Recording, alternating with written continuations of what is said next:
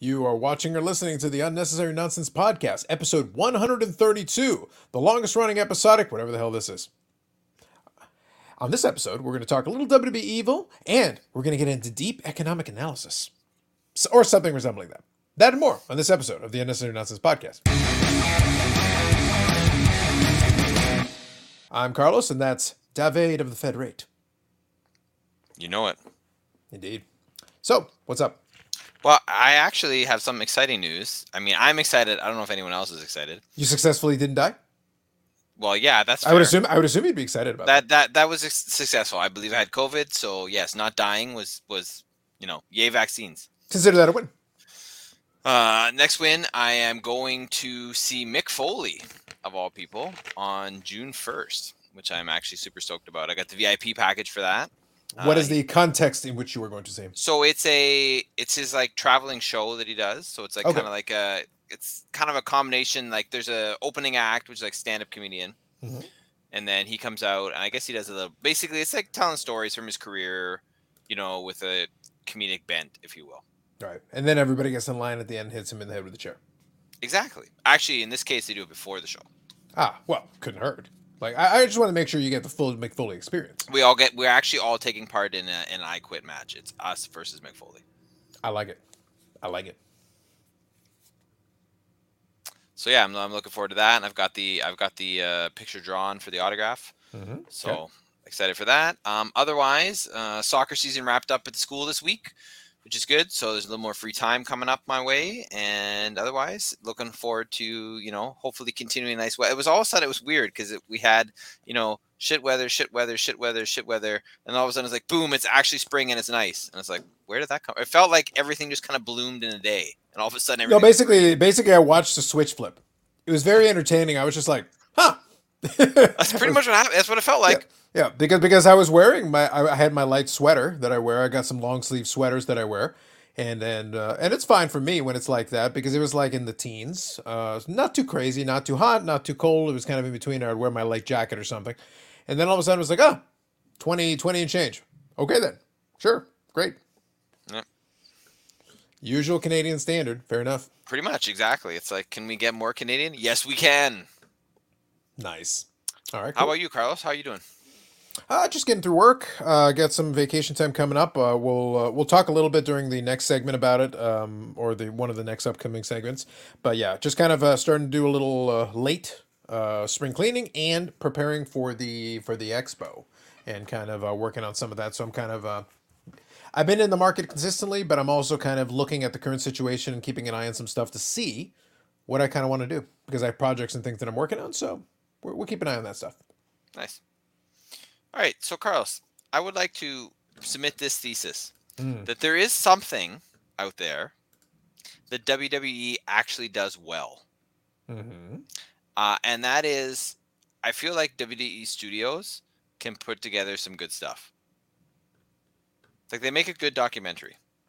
Well, I think WWE Studios uh, has been has been good at that for a while. They are good at documentaries. Now, whether the documentary is giving valid information is a different conversation, or whether there's a little bit of WWE spin on it is a different Well, I think there, there's always a WWE spin on it. I'll- and I'll, I'll give you the, I'll give you the, the actually. So let's get into this, all right? Mhm. Because there's a couple things about it, but I'll give you the rest. The question I want to ask you in a second. But there's Yeah. eight episodes, Okay. so I want to ask you about who you think the eight episodes are about. But I'll tell you about the first one because there's something hilarious in this.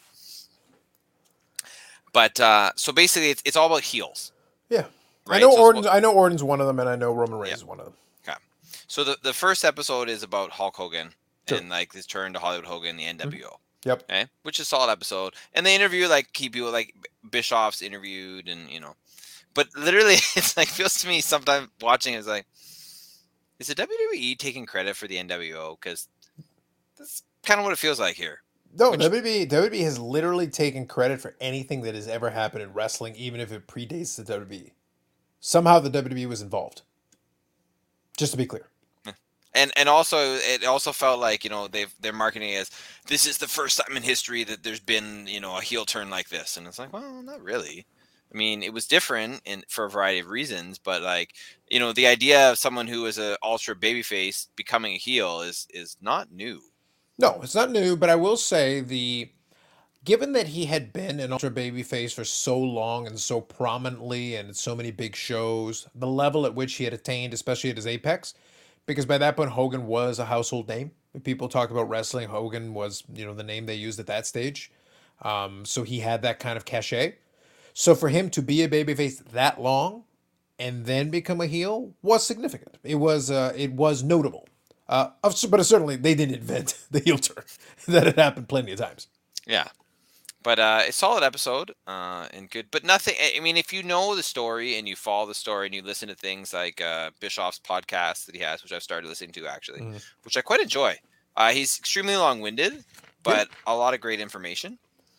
Uh, you know, there's nothing. I don't think there's anything new out of it, but it is. Which nice you should that, also take to with. In fairness, I have listened to his stuff, and it is quite good. But I should give the caveat that you should also take it with a grain of salt.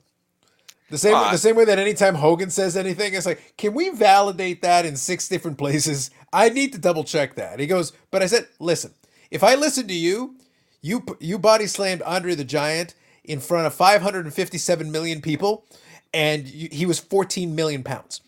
The, I don't the weight of Andre the Giant and the size of the audience gets bigger every time he talks. Every single time. Every single time. And um, Bischoff, uh, like I've been having my fun. This is a separate conversation. We can have it another day. But just Bischoff is kind of fun for me because he'll he'll give the uh, the facade of occasional humility, but sometimes it's very clear he still doesn't understand that he screwed up WCW. He did a lot of great things, but he also screwed up WCW. And a lot of that comes out when he'll do his critique of AEW, which, by the way, to be fair, uh, based on a lot of the critique I've given, I do think Tony Khan has an ego problem. And as and as a man of great ego, I understand. But at the same time, it's like you gotta have a little bit of self-reflection in there somewhere. Bischoff, all these years later, still the, the he looks in the mirror, but the mirror is like smeared with like motor oil or something on it. Like it's not it's obstructed. He's not actually seeing the picture properly. Um, I, th- I think he forgets conveniently his role in the decline of the company. There were forces beyond his control, but he contributed and he helped that get them to that position. There's a really good chance, I don't remember the exact figures, but there's a really good chance that by the time WCW was done, as much money as they had made, they had lost it all and more. So it's very entertaining that uh, that I was like, yes, you built the company and made it huge. You also signed a lot of the contracts that eventually became albatrosses that doomed it financially. You signed those contracts. You can't just blame Vince. You can blame Vince Russo for crappy creative, but you can't blame him for horrible albatross contracts that you signed. Same. To be fair, I think he blames more the the network. Eh, and, but the, the network was what killed it. But the company itself was saddled with these contracts that if anybody else was interested, they they were going to only consider it under the idea that they could get TV. That was the number one thing. But number two, even if they could get TV, they're like, yeah, you're keeping those contracts. That's basically what the deal was. WB finally, but when they bought the library and the name and brands and trademarks, they were like, yeah, uh, we'll take some of these folks, but for the rest of them, you're paying them to the duration of the end of the contract. We're not taking that contract. It's not that they didn't want those people, by the way. They would have taken Hogan, Goldberg, Kevin Nash, you know, all sure. They would have taken them sooner. Right away, right after it was done. They would have been great for an invasion angle right away. They didn't have them because they were getting paid ridiculous amounts of money that WWE didn't want to take in. Because the second they bring them in, now it's your contract. Now you got to pay. Now you got to pay the thing. Yep. And that's the reason the invasion angle was neutered compared to what it could have been. Because it's like, well, how much is Kevin Nash getting paid? How much is Hogan getting paid? How much is Goldberg getting paid? Yeah, and they nah. pay them. You know, Time Warner paid them all to sit at home. Mm-hmm. And that, those were Bischoff contracts, the whole lot of them. So they were sure. a factor. I'm just saying, financially, they were a factor, and they made the company less attractive potentially to a potential buyer. So it limited the options. Which who knows what would have happened if they if somebody had been in a position to, to take a stab at it with more manageable contract situation. Who knows? Yeah. All right. So we've got three episodes you mentioned. So that mm-hmm. was the one, right? The other one was the Randy Orton one, which I thought was mm-hmm. quite good. Mm-hmm. Um, you know, uh, and go, dives into a lot of like the psyche. I think that one more than any other episode really dives into the psyche of it and his psyche and how he's used sort of like personal traumas in in creating the character. Yeah, well, Orton, been... Orton Orton has been peeled probably one of the guys who's been the heel the longest, and his and his work as a heel has been consistently pretty good. he's usually really good as being a heel. So he would probably have a ton of insight because he's had a lot of time to think about it, and he's and he's had a lot of good people that have helped with elements of it along the way. Yeah. And then the Roman Reigns ones, which is the last one. I Mhm. haven't finished it yet. Yep. I have about a half an hour left, but it's Sure. it's it's pretty good. And then, you know, it's it's got all the people in it that you would want to be interviewed. So that's three of 8 Mhm. Care to take a guess of you know the best heel? I mean, I don't. They don't ever ma- market it as the greatest heels of all time. But if you were making a show called WWE Evil about heels in the business, who are, who are the other five you're going to add to this? And let's see how many of them are actually on that list, Carlos. Greatest heels. Um, did they include Kane? Uh, yeah, they did an Undertaker Kane episode. Okay, So so, link the two. Yeah, that makes sense. Um, greatest heels. I would have put Million Dollar Man myself. Yeah, they did not do a Million Dollar Man one. That that that that's that's a miss. Um, I thought so too. I like. I agree. I guess I was like, you know what? Like considering he really should have been on there. yeah. Um, JBL had a really good run as heel. Not on it. Okay, that would have been a good one too because he did- he did a good job with that one. He kind of reinvented himself. That was his main event run. That's when Mhm. he main event run when he came in as heel. Um, he wouldn't be on it. Uh, uh, one that also is an omission for sure. Uh, that would have been a good one, but obviously they would not be on terms to do it. Uh, a CM Punk uh, heel one would have been good because he was he was an excellent heel as well. Yeah. Um, but obviously, you know, they're they're not Yeah, going to do any happening. business together. Um, uh, if he wasn't on the outs, Ric Flair would have been a good one. Ric Flair was one of them. Oh, so they did get it. So maybe they recorded it before the uh, So they did. the They did a. Ric Flair one, Okay. which So was which was also good. I mean, again, I don't think it really added a ton. No. You know, if you've seen the other Rick, you know, some of the other like the thirty for thirty or, or or things like that, didn't really add anything to it. In fairness, But- though, Ric Flair's heel character is very straightforward. Like it's just very arrogant, kind of paranoid and psychotic, and like, like it's not it's not. Oh, let's put it this way: Ric Flair's uh, heel work doesn't have layers. it's pretty pretty straightforward. You you kind of get the idea very quickly. Um, For sure. But he- obviously, he he's had a great run doing it. Um, okay, so how many is that so far? Okay, so we have three left. Okay. Um, heel, heel, And anytime heel. you just want me to tell you what they are, I will also do that. Yeah, I could take a little time to Because one of about your. No- personal favorites in jest is on there. Ready? Good. The Miz, Oh, of course. Yeah, sure. right? The, the, which the, was, vanilla, I the vanilla toast heel. The vanilla toast heel. which was interesting. I found that one interesting only because that was the one I learned, I think, the most from, as someone I didn't know anything really about. Mhm. Um, and I did not know he was, you know, created the character of the Miz in, during his stint on MTV's The Real World. I did know that. Yeah, I actually did know that. I will say though, um, and this is how this is how the the Miz has has put has lulled me into a sense of, an overwhelming sense of meh. I met Melba Toast. I combined vanilla with Melba Toast. Now he is vanilla toast. Like it's not even like that. That's not even a thing. let you have it, man. That's not even a thing. No, like I, I was listening to my, I was kind of listening as it came out of my mouth, and I'm like, that's not even a thing. I just made that up. That's how meh this man is. He is meh, Fair enough. the goat of Right. meh. Sasha Banks. Okay, yeah, her heel was very good. Yep, So even more so now that she walked out. yeah, and at least at least they got a lady in there. At least they got one, so that's Yep, good. and she's the only. Uh, no, she's not the only one. And the other one, ready? Possibly the greatest heel of all time, Stephanie McMahon. Yeah, right. Uh, she tries. She she does. She did get a reaction, but she got a reaction largely because she's a McMahon. She she wasn't anything special, uh, but you know she did her job. Um, But- again, but yeah, we're we're but not for like an episode. Yeah, if they had done this show years ago, before like obviously she was also on the outs, uh, they could have done a fabulous Moolah because she was a long time heel too. Yeah, But she has her own problems. Yeah, she has her own problems beyond like, and I think she's dead anyway. I don't remember if she died or not. I think. uh, yeah, I'm pretty sure she is. Yeah, yeah. But even if she even if she was alive, she'd be toxic. They wouldn't touch her. Um, but she she was a long time heel, a long time heel. Yeah. So there you go. Okay. But overall, I thought enjoyable. Uh, obviously, some better than others. Mhm. Um, you know, but but again, they put they put a good. I also watched uh, the Mortician documentary on Okay. Paul Bearer. Sure. Uh, it was. I mean, it, it was the be- best of anything I've seen from them recently. It was. It was really. I mean, it's older, Mhm. it's a couple of years at least by now, but uh, it was really, really well done. Okay. Sounds good. and it has it had you know they have lots of clips of him. They they have some really good interviews from him in 2011. They Mhm. put put throughout it as well as you know more recent interviews, which was which was really solid and and does a great job of covering his sort of whole career as well. Okay. So I'd put that out there too. If you're if anyone's thinking about watching anything uh, that WWE's putting out, I highly recommend the Mortician. I like it. Sounds fair. All right, Carlos.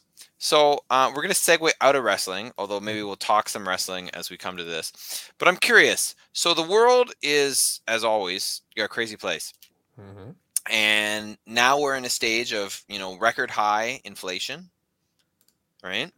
Record Uh, rec- record high. Well, what- like in terms of this is a high, well, highest in 30 years, whatever. Okay, that, that I was gonna say the 1970s would like a word with you, sir. Okay. So we're, we're at the the highest inflation rate in 30 years. Sure. Yeah, probably Right. closer to 40, but fair enough. Uh, we are also looking at the potential uh, of a recession Yeah. or Well, stagflation. I, I, I don't think the potential. I, I would. I'm willing to. I'll call it. A, I'll call it. A, All right, the fair enough. I want to be fair to you know I'm as being not being an economist. I want to be fair to the economist. But Yeah. all right, Yeah, I'm we'll- just. Call, we'll I'm just the- calling it based on my perception. I believe we'll we are in the the, beginning of the expert in the room. Sure. So, question remains then. Mhm. You know, I was thinking about this the other day. I'm like, okay, well, you know, obviously we know how it affects certain aspects of our life. Anyone goes to the grocery store, they know what, how it affects that aspect of your life. Can, can I give you a quick funny anecdote? Sure. Okay, just directly related to what you just said. Um, as as you well know, I'm a, I'm a passionate fan of, of the of the Coke Zero. I know. Uh, love it. Yeah, love it. Uh, Carlos Senior and the and the family did me a favor and grabbed me a bunch of the six packs because I always get these these large ones. Mhm. But like these are super shortage. Uh, I'll, I'll because because I'm too lazy to do my own grocery shopping. Sometimes I'll use Instacart and I'll send people. I'm trying I'm trying to keep the economy flowing. You know, Uh-huh. I'm doing my part. Y'all do your part. So anyway, so I send people. I send people, and a bunch of times I've been getting refunds back because they're like, "Yeah, it's not there," and I'll be like, "Really?" So this one, so this one, this one. I'm not even trying to get it on sale or whatever because they would always put these on sale in different supermarkets, rotate around, and they'll have like a sale on the weekend or whatever. Um, they're like, "Yeah, no, there's none," and I was like, "You bastards! The end is nigh." And you think that would not be, you know, really something that's going to be affected by supply chain issues? Yeah, it's but it's, that I'm just saying. I- I'm I'm being lighthearted about it. I'm being humorous about it. But it's like no, it's uh, supply chain issues, and it can affect weird things. By the way, this Yeah. is not a life or death emergency. This isn't a staple. I like it. for, for me, I, I joke with the old man as they say, "That's it. Close down the supermarket. It is the end. We need to get ammo and guns. Prepare for the zombie apocalypse." but uh, but no, uh, but it's but it's it's indicative of a supply chain issue. Fair enough. Yep. So, so my question on this then, Carlos, to you, because if anyone I know is going to know anything about this, it's going to be you. Sure. Uh, do any of these economic issues that we're currently facing are are they showing up in the card market? Have they? Are they there? Is it affecting the market? Are prices, you know, reacting to it? What, it, or is everything sort of business as normal? Things still going up? What what's going on on that front as regards to the relation to the economy? Sure. So let's do something fun here. And what I'm going to do, because I have a couple different indexes, I'll talk about the economy as well, but let's do um, this is probably not the best example, but for the hell of it, I'll use this I'll use this argument and we'll we'll do it this way. Um, so let me do this one year because I can actually show you a little chart. Um, yeah, let's do this. Okay, there we go. So I'll show you two things that maybe will help a little bit. Again, I'll give context to it just so we don't put too much emphasis on it, but I do want to use it as a little bit of an indicator. I'm not advertising the tool, so don't consider it an advertisement of any kind, but I just want to use this as a metric. All right. Um, so in this application, uh, this is for cards. They you they created a little index, uh, 50 cards. I disagree with a lot of the methodology of the index. The cards are listed, which is a good thing. They do mention it. I don't agree with the mix. However, there is Is it just some- like a random mix of cards? no, it's or- not a random mix. They tried to stick to like they got the Bobby Orr rookie, the Nolan Ryan rookie, the Pete Rose rookie, Jackie Robinson, Sandy Koufax. So they try to grab what are considered significant cards in different sports and non-sports. Okay. But anything where you're putting an index of 50 cards, you could you could argue what should or shouldn't be there. You got a Lemieux rookie and a couple of you're gonna have a Gretzky rookie in there, John Elway, Willie Mays, like okay, Okay. great. But anyway, so again, keep, bear in mind that there are I have critiques of, of a lot of this. However, Alright. it'll still give you a general breakdown because you got new, you got vintage, you got modern, a combination there. So this index, what it does is it tracks over time. So this is a beginning of 2020. This is right now about two years right, ago. So we're looking at a graph here. Yeah, in this graph where I've highlighted right now, um, and we'll have to describe it obviously for audio purposes. But anyway, so basically in 2020, we we basically are using that as a baseline for this Okay. because I'm looking at a two year window here. Right. So based on that baseline, um, as you go along, what this tells you, it doesn't matter because you, if you go longer, you'll see that it's gone up over time. By the way, we're still higher than pre-pandemic. Just to be clear on this, just so we're all clear. But obviously, we had a gigantic run up prior and then leading into 2021. And then right now, the apex was around March of 2021 on a lot of this stuff. Okay. Now, at that point, at that apex, for these items that are being selected from this little basket, so think of it like your, your uh, a basket of assets, whatever you want to use as a metric. Mhm. So in this basket, the index was at 7,000. A 1,000 is the original baseline, depending on how far back you go. It had gone up already quite a bit. 2021 is the absolute apex. We, it went from 7,000 to 33,000. Jeez. So even though things were already running up, it had gone up almost another five times. Okay? Huge. That's huge. That's just to give you context, okay? And it was already higher than it had ever been. We were already coming off huge highs. Okay. Right. And it still exploded within under a year, another 5x. Okay. Mhm. Obviously, from there, we're on down. We have a precipitous fall down. But even over the precipitous fall down, this one here is in June of 2021. We're, we're just shy of a year, about 11 months ago. And that's still 16,000. So we're still comfortably double what we were two years ago, where we were already higher than we have been the previous several Right. years. Now, what accounts for? I mean, I, I get obviously that it's still high. Mhm. Is there something specific or a couple factors that account for that drop at that time? So Mhm. between March uh, and June of 2021. So basically, if you think of March 2021, part of it was um, March of 2021 was right around the time of. Um, I'm just trying to think if I'm getting the time exactly right. I believe March of 2021 was right around the time that I think PSA had to shut down its grading. I don't remember if it was exactly right around that time, but I think if uh, I'm going from memory, basically we had a couple of things that all came together, and this is the bigger point I want to make. Anytime you're measuring anything economically, if you look at headlines, everything is simplistic. Everything is simple. Real life is not. Real life is very complex, it's very nuanced. And we've got amateur economists everywhere. And I count myself among them. I'm not a professional in this, but I'm someone who observes. I'm someone who studies the history. Uh, I have interest in it. Uh, so I'm enthusiast of it. So because of that, I like to take the picture without the emotional um, interjection. So because of that, I just want to know what is. I don't care how you feel about it. How you feel about it is relevant because it'll impact what you do. But if you actually want the reality, you got to actually look at what it is. So yes, PSA, I believe right around that time, uh, somewhere in March, uh, March, April timeframe, had to close its service because it had received so much business, as you can see from that gigantic run up. With money being made hand over fist, you buy something at $100 and you can immediately turn around and sell it for $140 within a week, or $150 or $200 within a week. Everybody's making money.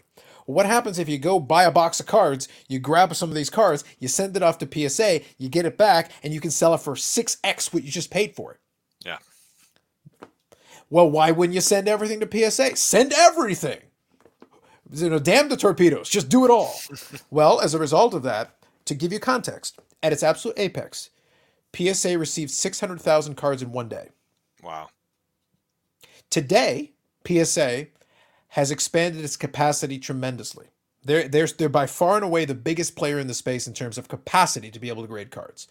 They can today grade 60,000 cards a day. On that one day, when their capacity was not as big as it is right now, they would have received 10 days worth of business and it immediately had a nine day backlog. That's how crazy it was. Right. And right up until that point, they had record days leading all up into it.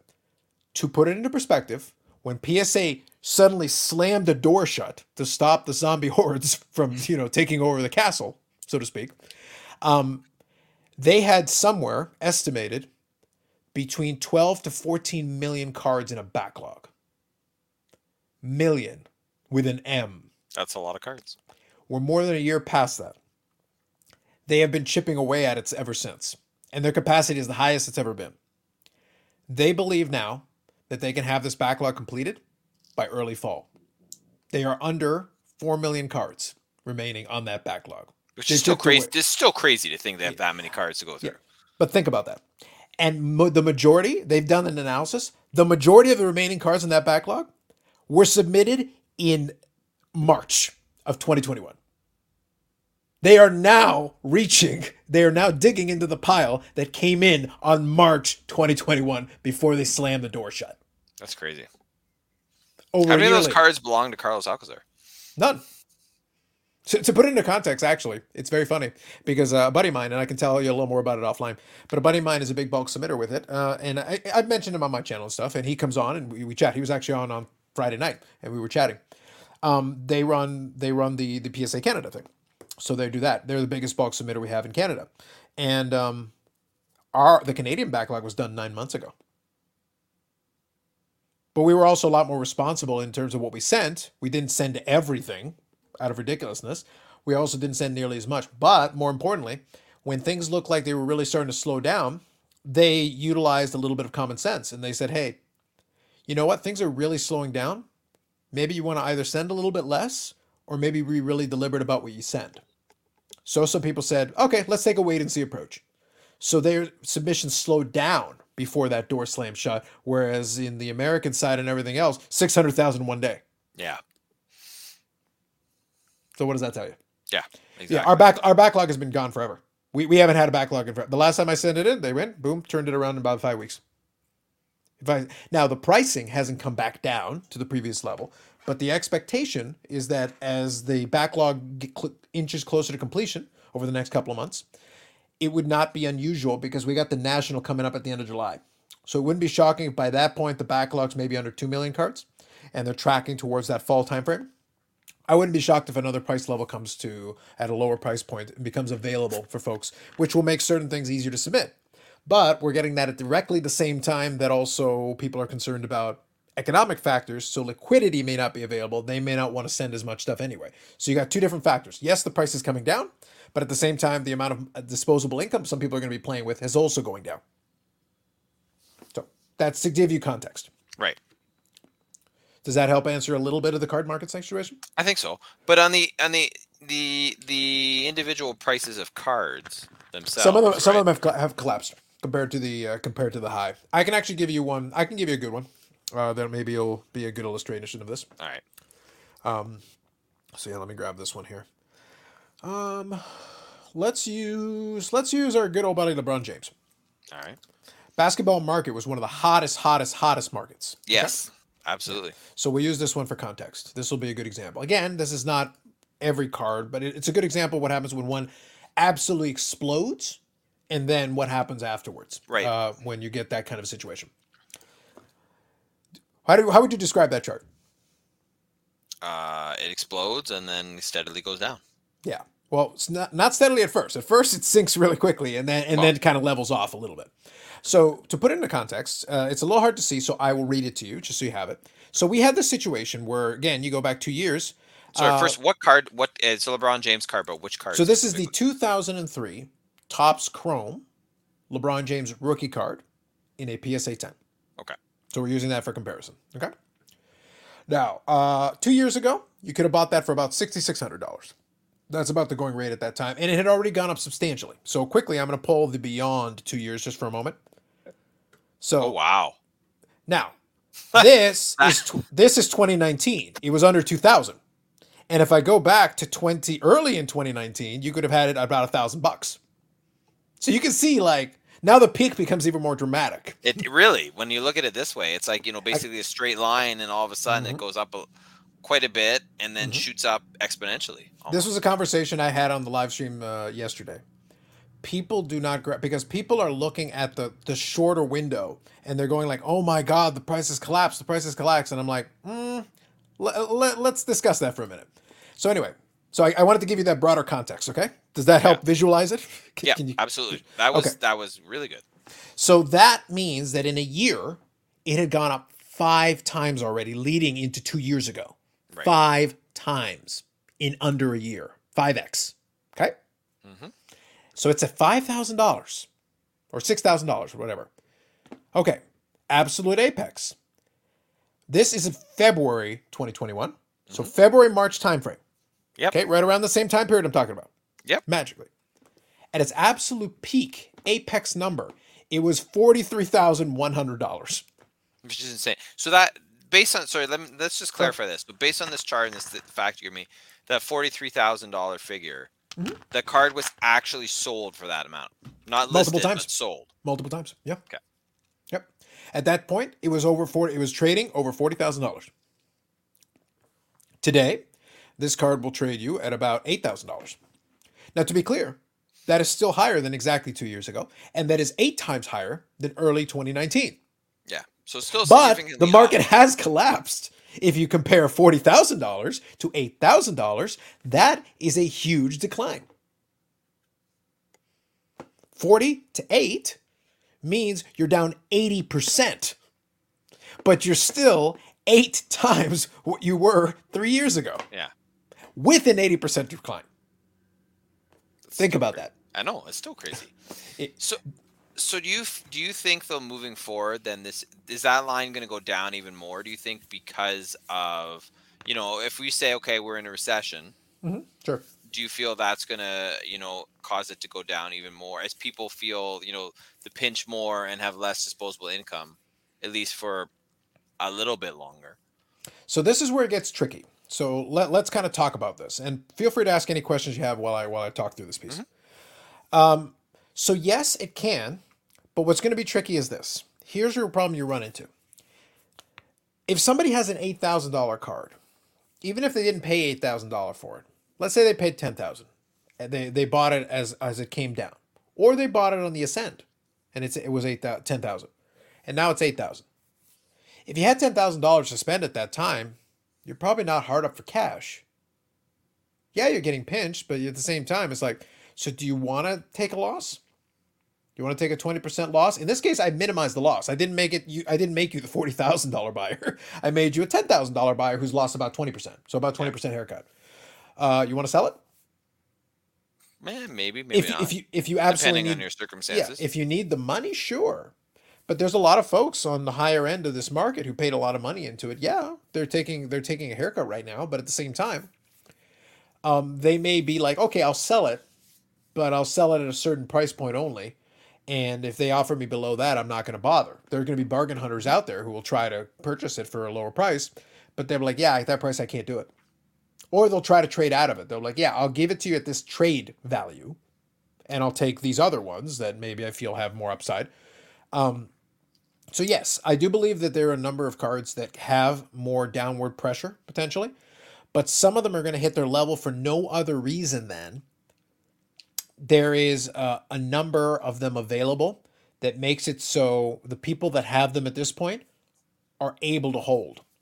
This one has about 2,000 copies, so there could certainly be more sales that would bring the price down. But um, other stuff that is rarer, um, that person may be like, yeah, I understand the market is super down on this, but when it rebounds eventually, I'd rather just hang on to it until it gets to my number again.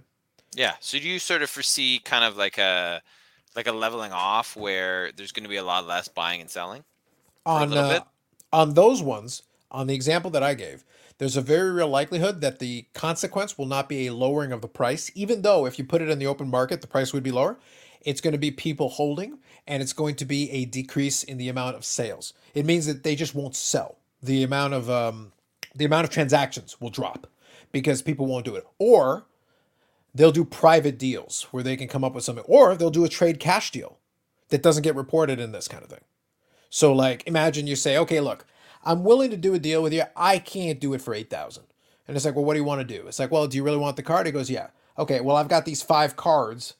I value them at about ten thousand in the current market. Okay, so would you do one for the five? Maybe they trade down and trade for ten thousand value and maybe a little cash, and that's how they do the deal. Yeah. Well, that's not going to appear in the sale right.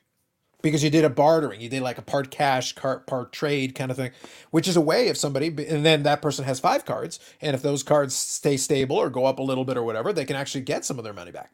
Mhm. So it, people who are able to be flexible suddenly get real creative. All of a sudden, it's like, all right, let's work out some kind of a deal. Let's figure it out. Yeah. It's just a matter of who wants what. Now, for those kind of things, it's a buyer's market. So the bargain hunter, and we can talk about that when you get into the more regular economic thing, because this applies to this too. uh, the people that are willing to play that game and uh, are able to play that game, it gets real fun and real interesting re- very very shortly in this kind of business, this environment. Okay. Any other questions from this piece uh, from the card side perspective? No, I don't think so. I think that that that makes sense, and and I think it's clarified some things, and it, mm-hmm. you know, I think you've clarified the outlook as to where we're potentially headed and what what it looks like right now, and those graphs were quite illuminating. Mm-hmm. Now, do you want to uh, carry it over into the economy as a whole, sure, general economy? Want. Okay, so the rules here apply almost the same, but because obviously the stock market is way down, mm-hmm. and uh, and certain other assets are being depressed, and interest rates are going up, which in turn means that uh, real estate is going to slow down. Uh, as much it's already doing so, but it will slow down more because it'll simply cost more to borrow. More money to borrow, less people borrowing. Less people mm-hmm. borrowing, less free cash out there um, or you know low price cash because we had super low price cash for a very long time and as a result of that we also had very low uh, interest rates as far as interest for your money you put in and save so interest rates were ridiculously low. And then all of a sudden you're starting to see some of those depending on what you who your banking is uh, they're slowly creeping up. Why? Because the interest rates up in general because your mortgage will also be up. If you have a mortgage renewal right now your life sucks because you're because it's going to be much higher. So um, those are all going to play into less disposable income. It's going to play into all those different kind of fun things. But the reality is, and this applies to the stock market, it applies to crypto, it applies to a variety of different things. And I'll use a crypto chart since we like our charts. Let me use a crypto chart. yes, fun. we do, because crypto's taking a hit too. Absolutely. And I want to give a little context to that as well. We'll have a little fun with it. All right, so here's the Ethereum price chart. Good old Ethereum. Uh, this is the last six months, strictly just the last six months. It has been it is down 53%. Significant. It is. What's funny though, if you go forever and you go long term, yeah. It, it depends on your ability to look and understand the greater picture. Sometimes it's good to zoom out and look at the greater picture. Uh, again, I'm not recommending anything. It is not my job to oh, recommend. Sorry. First of all, I will. I will. So basically, the first chart Carlos shows is basically a downward trend. For 53%, yeah. For 53%. For, for 6 months. For 6 for 6 months. months. But then if you, you know, where's this one begin if you zoom out? So this one so this one goes all the way to 2016. So this okay. goes basically the last 6 years or so. Right? You see you do see that downward trend on the end for the 53%, but you so, also see a market increase from where it started in 2016. Yeah. In 2016, you could have bought one Ethereum, and I'm just using this as an example. Just as an example. You could have bought one Ethereum for 15 bucks. Today it is two thousand five hundred thirty-four dollars, and that's with a fifty-three percent decline. Yeah. And so you have to, like like so many things, right, with the market and economics, it depends when you get in. Yes, a lot. But to put it into context, you have to think about that. Now, what you have to look at is this: you you if you go here in 2017, it was up almost five hundred dollars, and then it was down under three hundred dollars, and then it kind of stayed stable right around there, and then boom, 2018, $1,700, all time high. Man, by 2019, it is down to $111. $1,700 to $111. On a percent, I don't need to explain to you that on a percentage basis, that is a collapse. Mm-hmm. A huge collapse. That's in 2018, December of 2018, and I remember it well because a lot of people were selling the crypto in December 2018. Now, here's the fun thing $111.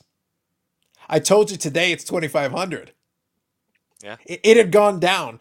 Forget about the LeBron James example. That's way more than 80%. Way more than 80. You went 1700 to 100 bucks. Dang. That's probably like 90% in change. Like a $1600 drop on a $1700 item. Yeah. That's massive. It's huge. Now, who has the balls to buy at this point? Not a lot of people. Funny enough, it kind of stays oh man, it gets to like a couple of hundred bucks, 300 bucks. And this is going into 2020. So this is now a couple of years. So you're having to eat this for years. It's just not going up. It's like 200 bucks. And then 2020, pandemic. Boom. 2021, 4,700, all time high. Oh my God. Boom. And that's, uh, sorry, to, that is in May of 2021. 27, uh, 4,700, all time high. Boom. June of 2021, 2200. Oh my God, it collapsed by more than 50%. Boom, here. This one is November 12th, 2021, $5,800, all time high. And it's gone down 50% since that. It is going to go. This is not a market for the weak of stomach. You have to You mean, understand. you mean crypto in general? Absolutely. It is not a market for the weak of stomach. It is not. To, uh, my mom asked me uh, to real real life example. My mom asked me about that, and I was like, uh, "How do I say this politely?" And I never try to say it politely. You're old.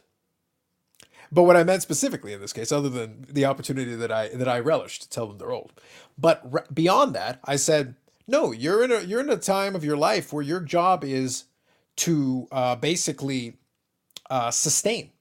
Your goal here is to protect the assets, so to speak. Your goal here is to have your money available, the money you have made and the money you've saved and the money she still works, so the money you're all making. Your goal here is to preserve.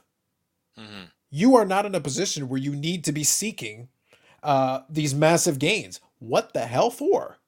You don't need the money. The house is paid off. Like the majority of your expenses, you're fine and you're covered. And you actually make way more money than you guys use in your day to day life because you're still working full time at a decent job, making decent money, Yeah. and your expenses are a fraction of a fraction of what they once were. Yeah. So if anything, right now your job is just to chill, and I, I put her more into the lines of um, GICs and really like safe, safe items. Safety is what you're looking for. Preservation is what you're looking for. Wealth preservation. Yeah. That's the point in their life they're on. Somebody like me, I can afford to take more risk because in relative terms, what do I lose? Not a big deal. And I have a longer time horizon, so I, I don't have to worry about it. Yeah. Um, so, but I'm, I'm not putting all my, to be clear, I'm not putting all my money into crypto, but am I purchasing some here and there as that price was coming down? Absolutely. So, and I just use that as, as an example. Um, same thing. Uh, real story. Uh, when COVID initially started, when it first uh, happened, um, at that time, all the banks got slammed Mhm. immediately, right in the immediate aftermath. And at that point, I did give her some advice. I said, ah, you should probably buy some stock in some of these banks. She's very risk averse. She didn't want to do it. I said, okay, fine. I didn't have a lot of cash lying around. So this is this is the lesson portion of it. I didn't have a lot of cash lying around, but I still purchased some. I purchased some stock in uh, in a couple of the banks that I've uh, that I have worked for possibly, um, because I knew that they had already been uh, they had already got lean prior to that. Funny enough, they had already kind of anticipated potential headwinds. They did not expect a global pandemic. That wasn't something they had planned for, but they had already, in general, felt like there were going to be some headwinds. And they said, okay, so let's uh, let's let's get ourselves right so that all our departments and everything are staffed appropriately. Because if somebody's not doing something around here, let's figure that out. So they had already um, uh, given some folks retirement packages and stuff months prior. That had already happened. So the, the department was already running lean which is to say, that means nobody's going anywhere. Everybody that's here has a purpose. They're doing their job. They're, they're just going to keep they're going to keep chugging along. So when the value of the stock went down by more than 50%, what did you think I thought? Time to buy. Time to buy. Um, it is two and a half times what I paid for it today. And I've been getting dividends every quarter since. Yeah. That is the opportunity Well, I mean, bank banks are generally pretty good. Like invest. Like banks generally over time yes. is But a, it's- is a good investment. but they're also good when you already understand that they have that they're stable that their assets because this isn't a 2008 situation where people are wondering what assets they have this is something that was beyond their control this is this is a pen- that it wasn't directly pertaining to the And also, banks having Canadian banks are gen- were generally better uh, positioned for that than some American banks were. correct but now imagine that understanding this you're presented with a 50% discount that's unjustifiable there is no justification for that dec- for that rapid decline other than folks panicking Yeah. And that's what happened. Fear became an opportunity for me to purchase those shares cheaper than they've been in longer than two years. It hasn't it hasn't come back down to the price. So that's like that is what awaits. And I use the more extreme example for folks because a lot of folks are very concerned and fearful, and I understand. But I tried to give them the analogy. Now let's talk about 2008 for a second. That was a massive decline. Um, I used the example, and somebody was able to pull up the number. Do you know how far down in price Bank of America fell um, at the absolute worst of uh, the time that um, 2008 was happening? I don't know. I'm gonna go with 85%. Well, I don't have the percentage of um, but let me just grab the stock price history just for a minute, just so we've got it. Uh, let's take a look. Can I pull up the chart on this one? Yes, I can. Actually, this is a good one. So let's do that. Since I uh, love my handy dandy charts tonight. So I'll point to you some stuff and I want you to describe it for me if you can, okay? All right. Okay, so I made the chart a little bigger just to make it easier to read. Okay. Okay. I will highlight the specific piece. I'll give you the number and then we'll talk about it. Okay. All right. So uh, this is around 2006 ish. Uh, this is years prior. Bank of America was peaking right around uh, $54 USD per share, give or take. Okay. Okay. So now we've got a gigantic plunging line here. Mhm. This is as things are starting to get a little concerning, a little concerning, and then we have uh, basically our, our, our nadir. February 2009. Bank of America's shares are $3.79. Wow. That is comfortably a more than 90% decline. Later on, 2021, the shares are back over $50. That took a- Imagine if you buy shares at $3.79. And then later on, you're able to. And by the way, throughout the whole time, it did recover up here to about $20 a share. It came down a little bit again, under $10. So you could have bought here in 2012. And then over time, it just kind of rolled and kind of rolled and kind of rolled. And today it's about $50 a share. Yeah. Or 30, 35, whatever. But even if you just held it and it was 35, okay, fine, 10x. Still, like, yeah, exactly. Like, fine, only 10x. And by the way, this pays a dividend. So the dividend yield is about 2.5% a year. Yeah. So here's a question It's 2009, February 2009. People are freaked out. How many shares do you think you can buy with a thousand bucks? I would say a lot. Yeah, about 300 shares. 300 share. Yeah, which is Okay. significant. Yeah, that's about worth about worth about 10 grand today. Yeah. So, and then you would be getting dividends every quarter since 2009. You don't have to do a damn thing. Yeah. That's why I laugh. It's like, now I understand that that, that, is a that is a risky thing. It is a scary thing, and I'm not and I'm not giving financial advice. I'm not telling anybody to do damn do, to do a damn thing. Mm-hmm. All I'm saying is just to understand that history tells us that recessions, you know, weird black swan events, all this kind of stuff, if you see something that is an opportunity and you were in a position to capitalize on it, there were people that became rich after 2008. Only because they were the ones who were willing to dive into that pool, not knowing exactly how much water was in it. And it turns out there was enough to swim. And everybody else stayed on the sidelines and watched, and the people that were in the pool got rich. Yeah. So, if you end up with a recession, which I believe we're we're in the process of getting into one, how long it's going to take? No idea. Um, what the nadir of that one is going to be? Can't predict. What's the pricing going to be at that point? No clue. And that's just reality. Like I For can't sure. tell you. I have no idea. For and sure. mind you, to be perfectly fair, to be perfectly blunt, if I had a working crystal ball that told me exactly what it is, I ain't telling y'all. you you can you can ask me about it later on my yacht. Yeah, exactly. So if I have a working crystal ball, it's like you can ask me about it later on my yacht, my friends. that, that's that's how that would work. But uh, hopefully that gives a little perspective, a little context. Is like I'm not telling anybody to do anything. Uh, if you if you want to sit if you want to sit on the sidelines, do that. If it makes you more comfortable, do that. Um, if you want to pursue it, do your research. Be very careful what you do. You can also very easily make some big mistakes. Uh, I wouldn't throw everything into anything, regardless of what it is. Um, I would move cautiously, but I also probably wouldn't stand still. My recommendation would be I would move, but I would move cautiously and deliberately and be very careful what you're doing, what you're planning on doing. Yeah. That makes sense? It makes perfect sense. So that's uh, like I said, history has taught us this. This has happened a bunch of different times, and it will happen again. If you live long enough, you'll see it a couple more times. So Do what you must. exactly. Well, that Do too, right? Like, it, there's a cyclical nature to some of this stuff as well, right? Yep. And every single time uh, that the people that are willing to stomach it, like I gave you the extreme with that crypto thing, the people that have been willing to stomach it, they, they bought it. They bought at or near those lows, maybe sold in those highs and rebought at the lows, and they made money over time. Or Yeah. they hung on to it, and when the time was right, they moved some of it and collected some profit along the way. Either or. Yeah, exactly. And that concludes my economic symposium. Thank you, sir. Indeed. And that could conclude the episode too, if we wish it to. No, Because completely up to I have nothing left to talk about. Do you? I, I do. Can we talk about the Sasha Banks thing for a couple minutes? oh, of course we can talk about the Sasha Banks. like, like, about this. This Yeah, this is fair. This Yeah, is this fair. is I did wonder if we were going to bring it up when we, we talked about her episode of WWE Evil, but No, no, this, this is a more appropriate time. I have to Alright. give the economic symposium first. I hope you all were taking notes. I hope you all were taking notes. Hopefully, hopefully, I gave you something. Anyway, okay, uh, I'm amused. Do you want to give any initial thoughts, and I can kind of respond to you, or well, I mean, so first of all, there's always part of it where it's like, okay, is this a work? Mm, sure. Right? I, I think, you know, the business being what it is, Mhm. and regardless of the fact that WWE put out a statement about it or not, still it doesn't matter, Mhm. right? It could there, the possibility that it's a work exists.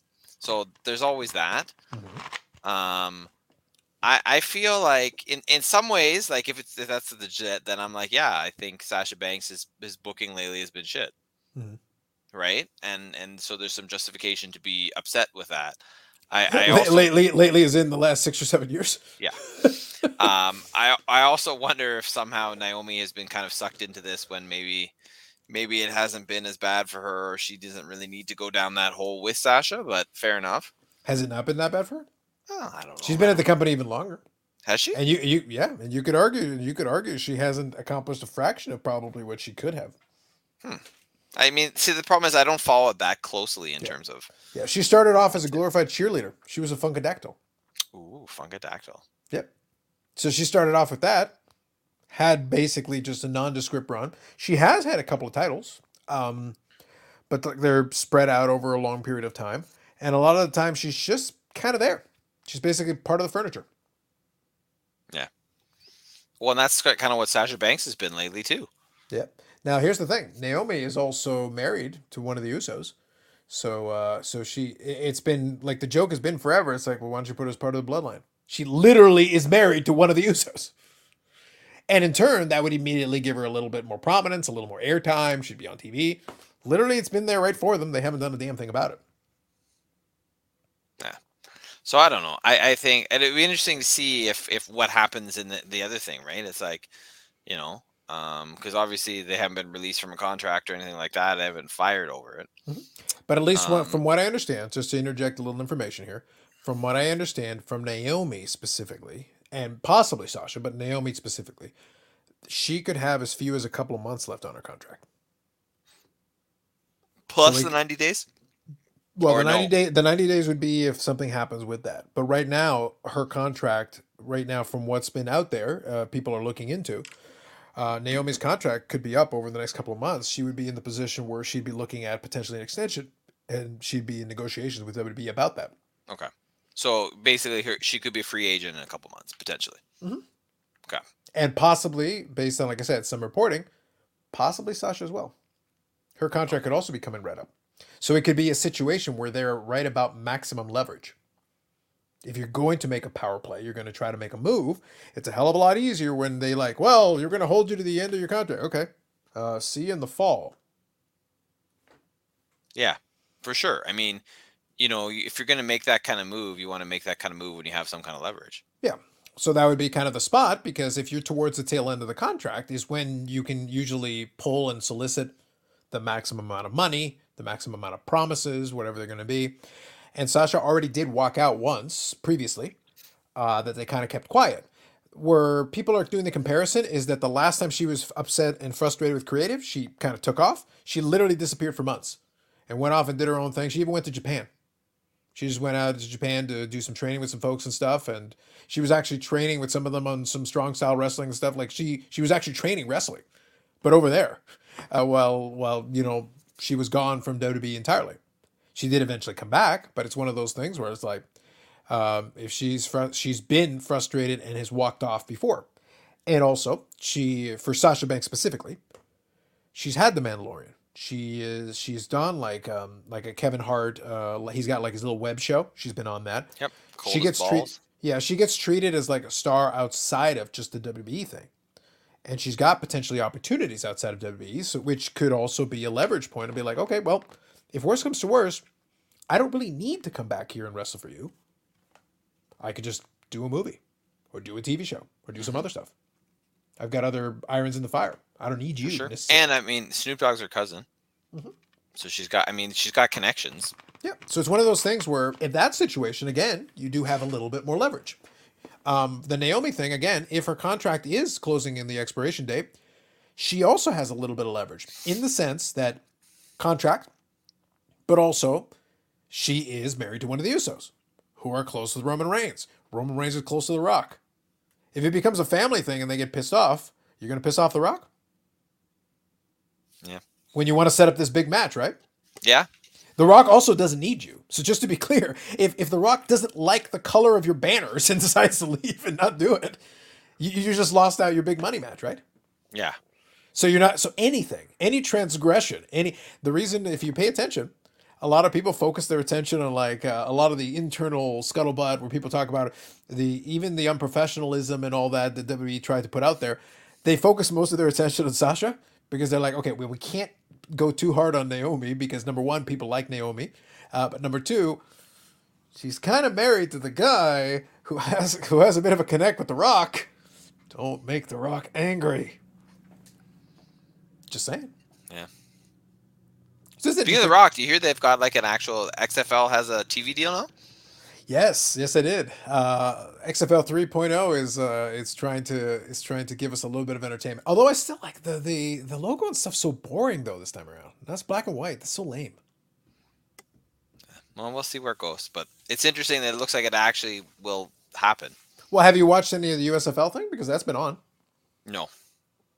uh, I've watched a little bit of it. It's okay. Um, I did see a bunch of former uh, former XFL and uh, sorry AAF uh, alumnus uh, attended the AF. Good old AF. AF was good, man. It was was. good. It was like it, it- honestly. It should have been li- like Tom Dundon screwed us all. It's fact. 4D chess. You screwed us all, Tom Dundon. Um, it could have been very entertaining, but it is what it is. But alas, no. Yep, exactly. But yeah, whatever. Um, we'll have to see. It is kind of interesting. But uh, just to put a button on the Sasha Banks thing, I'm interested.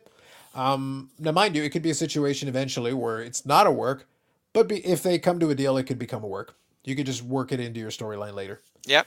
Which Um, is not like that's never been done before. Yeah, exactly. And but the truth is, I don't believe it's a work. Um, I do believe the um, just the press release and also the fact they buried them on TV.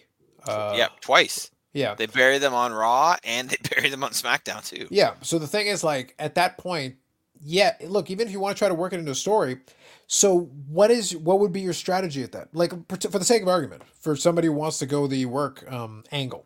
Okay, cool. So your plan is that when they come back, they will get cheered or booed, or a combination of both.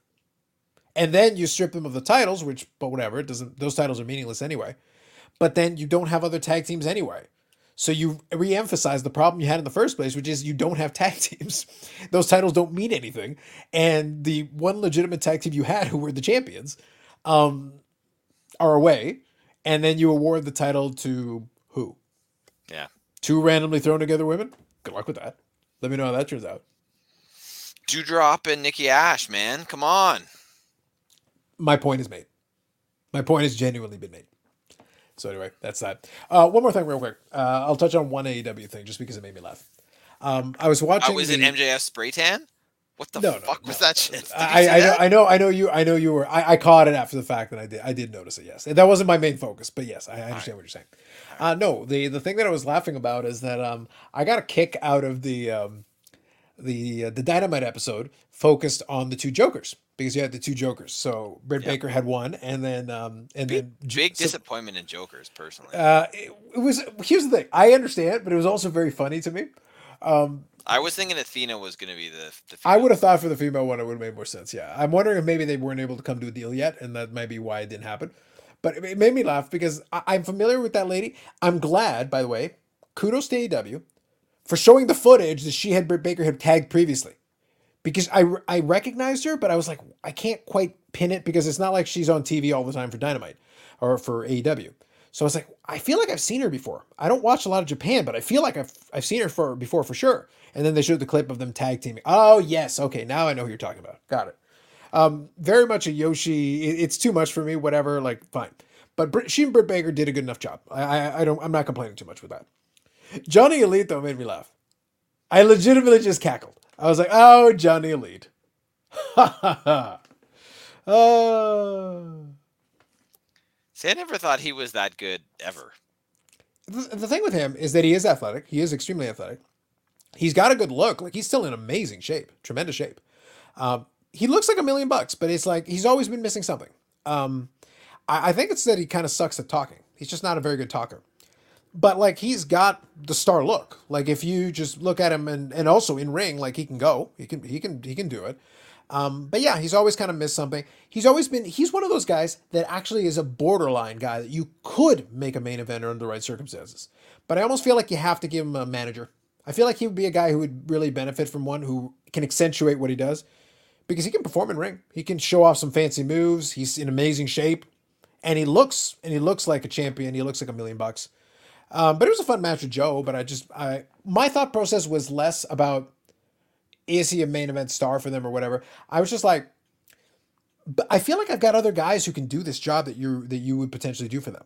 Mhm. Like I don't necessarily need. I have no issue with him being around and doing some stuff, but I feel like I, I can grab some other guys off the roster that can fulfill that role if that if that's the role we're looking for. Like you've already got guys on the roster that can do that. So I'm like, what specifically do we need you for? Yeah. So I'm like, okay, whatever. Maybe uh, maybe Tony Khan's a big fan of John Morrison from back in the day. I don't know. Maybe. Who knows? But like I said, whatever. Uh, they did it. Um, also, uh, down. Um, they did the slow motion thing when John Morrison does his pose. Completely misfired on when to do the slow motion. They did it too early. Oh yeah. Well, he does the arm thing, and that's when he's that's when you're supposed to go to the slow motion because WWE used to do that exact thing with the thing in his posing. But it's like you started it too early, so like he's already in slow motion. He hasn't even raised his arm. I was like, no, what, what are you doing? Uh, They got to still work on some things. Yeah, the, the production still needs some work. Honestly, Tony Khan, I would spend some money on the production, folks. Like, we, we need to step up our game on the production just a smidge. For the most part, not, not inoffensive. Um, Although I thought, the rec- considering recent shows, I actually thought it was a pretty good Dynamite this week. I think it was, yeah, I think the the matches were few. decent. I, I think the crowd reaction was pretty good. I thought the crowd was, was solid for a lot of it. Um, I will say carrying over because it was in the same venue. I will say carrying over into the um, into the Rampage episode. I liked that they had the Statlander match with um, with Red Velvet. So Red Velvet obviously is with um, uh, Jade Cargill and the baddies and all that stuff. It was fine. I thought it was a good showcase for Statlander to show off a lot of power. She did a lot of big power moves, uh, so pretty good with that. But um, my thing is always like, okay, look, you kind of play into it. I understand that you changed Statlander's character, but I still don't understand how exactly. Other than the fact she is now no longer from the Andromeda Galaxy, you kind of dropped the alien thing. But other than that, it's like, okay, so what is she though? hmm She's from she's from Long Island, New York. I got it. But what else? Like, and by the way, the gimmick, the gear, and everything is good. And she's showing off power, and she's doing a great job in ring. The presentation is fine. But I'm like, okay, but who, who is she then? Yeah. Like, what is she then? G- give me something. Just explain it to me. Um, so that's something that you need to fill in the gaps, and that's been an issue with AEW. They always struggle with the women's division. For the record, not the same people. Also, where the fuck is Thunder Rosa? No, it's not like she's the champion or anything. We don't, we don't need her. but uh, but anyway, remember what I said? I was concerned about her title reign, how we were going to go, and I laid out a path, and they ignored my and they ignored my advice. Yeah. I laid out a path. I explained this that we could have gotten there, but no, don't listen to Carlos. What does he know? I, well, exactly. What does Oh. Carlos know? But my favorite thing, um, for the fifth or sixth straight time, it's got to be Tony Schiavone, and that, but now now it's no longer uh, no longer Jamie Hayter. So you know, mercifully, it's a slight variation. Tony Schiavone, Toni Storm, and Britt Baker face off in the back. Why is this the only thing we do?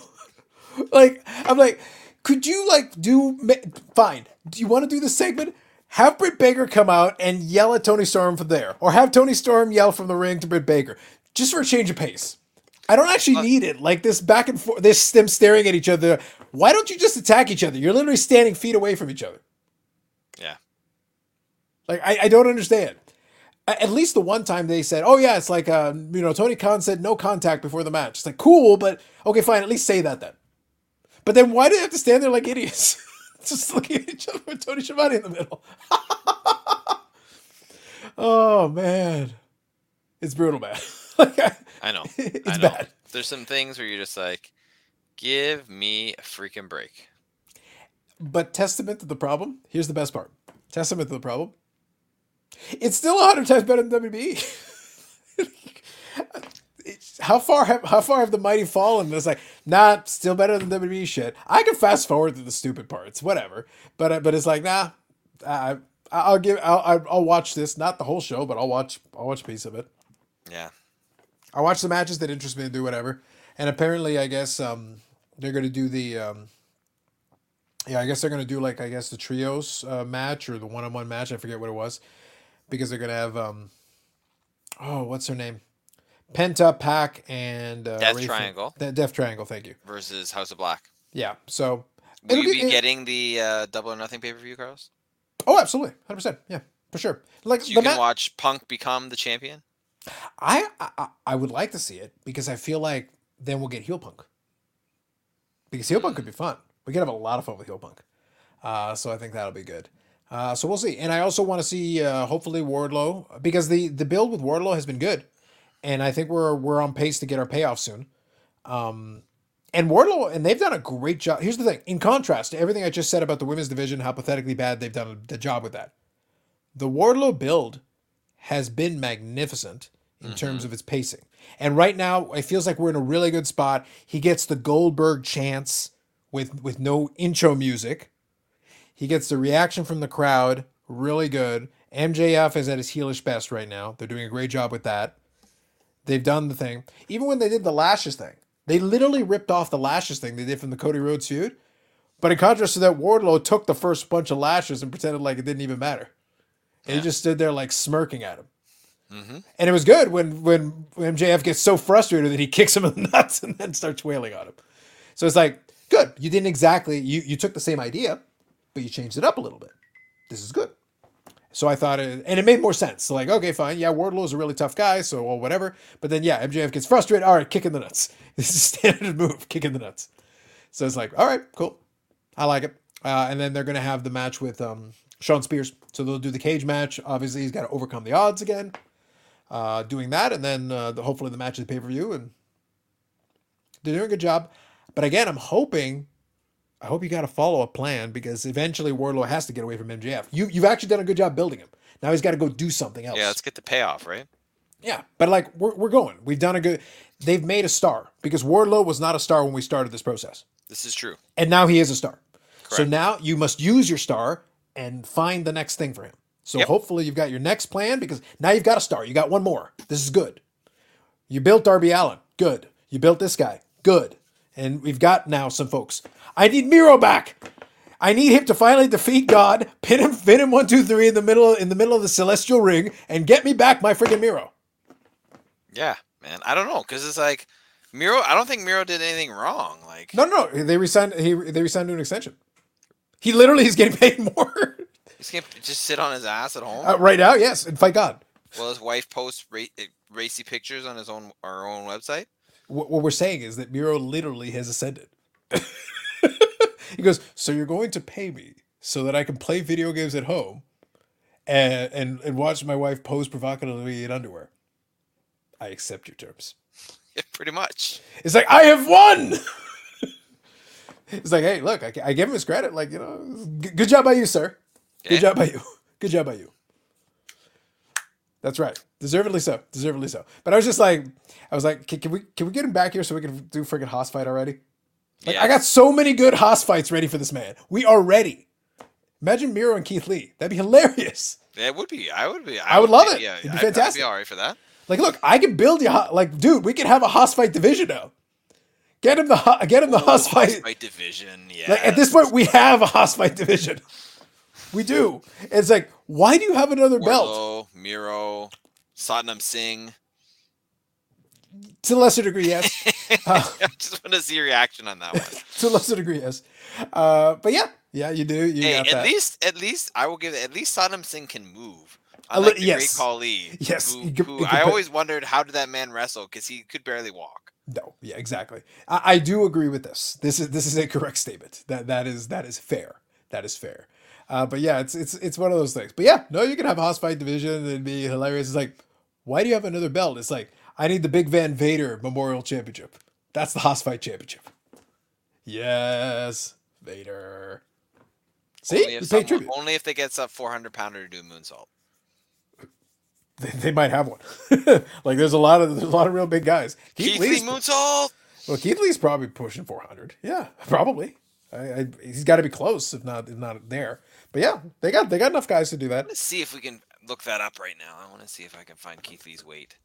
Yeah, and I, I assume it's oscillated because when he first came to AEW, uh, he he did need to lose some weight because he was uh, he wasn't moving nearly as quickly as he usually does. But uh, we'll have to see. Uh, it says weight 154 kilograms is what they. I know. Why do they always give it? It's like I literally, t- I literally googled Keith Lee weight in pounds, and it's like 154 kilograms. It's like, give me a break. So it says 340, give or take about 340. Yeah. He's running higher than that. when he came in, he was running higher than that. But okay, fair enough. Whatever. So eh, either way, he's either way he's gigantic. Regardless, regardless, he's he's a big dude. However you want, to, however you want to slice it. But yes. So we'll see. Like I said, for me, I'm enjoying it. I will definitely order the pay per view. Uh, I I see with jealousy to the people that will get to go to the show in Vegas.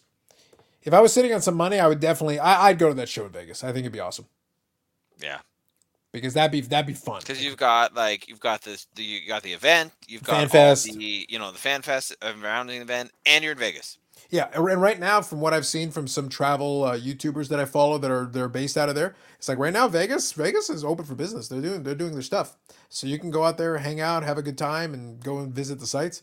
If you time it right, maybe there's a UFC around the corner. Oh man, Earl of Sandwich, was that? Earl of Sandwich. Well, I, I don't know if they. I assume they're still open back in the day. Probably, I, I'd be there. I'd be there. I'm just saying. I just want to live my best life. if y'all could just let me go to Vegas and live my best life, is that too much to ask? All you got to do is stay at the Wynn with the golf course, Carlos. What golf course? Hmm? What golf course? There's like a Wynn a Wynn hotel in Vegas with a golf course.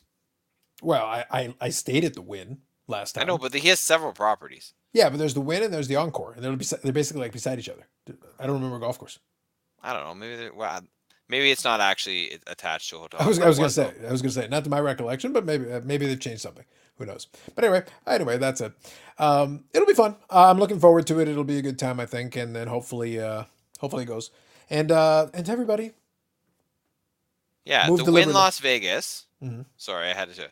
So the Encore and the Wynn, Mhm. right? Is that that's where you stayed there? I stayed at the Wynn, but the Encore is a neighboring facility. Yes, the Okay. neighboring building. So directly behind there is Wynn Golf Club. Tells you how many times I went behind the Wynn. So was- I, I, I'm assuming that they're connected to each other. I guess so. I I honestly didn't realize they had a golf course. I knew that, so I thought I just looked it up in Google Maps because like I'm pretty sure there's a golf course connected there. There you go. News to me. Maybe I need to go visit again and check out the golf course. Maybe. There you go. And on that bombshell, that concludes episode 132 of the Unnecessary Nonsense podcast, where Carlos will be dreaming of living his best life in the wind and discovering a golf course that he only recently became aware existed. Facts. Facts. Anything else to add, David? I do not have anything else to add. Excellent. iTunes, Spotify, Google Play, Financial Times Television. Probably not the last one. D- d- d- don't look for a there. You probably won't find it. You never know. my, my hopefully my audition tape gets through. Uh, but in the meantime, in the meantime, those are the places and also the YouTubes where you get fancy charts. Yes. Only when it's applicable, but in this case, we got fancy charts. Look, I gave you crypto. Look, I gave you the card market. I showed you the charts on charts on charts. Praise me. That's it. That concludes this episode. We will catch you all in the next one.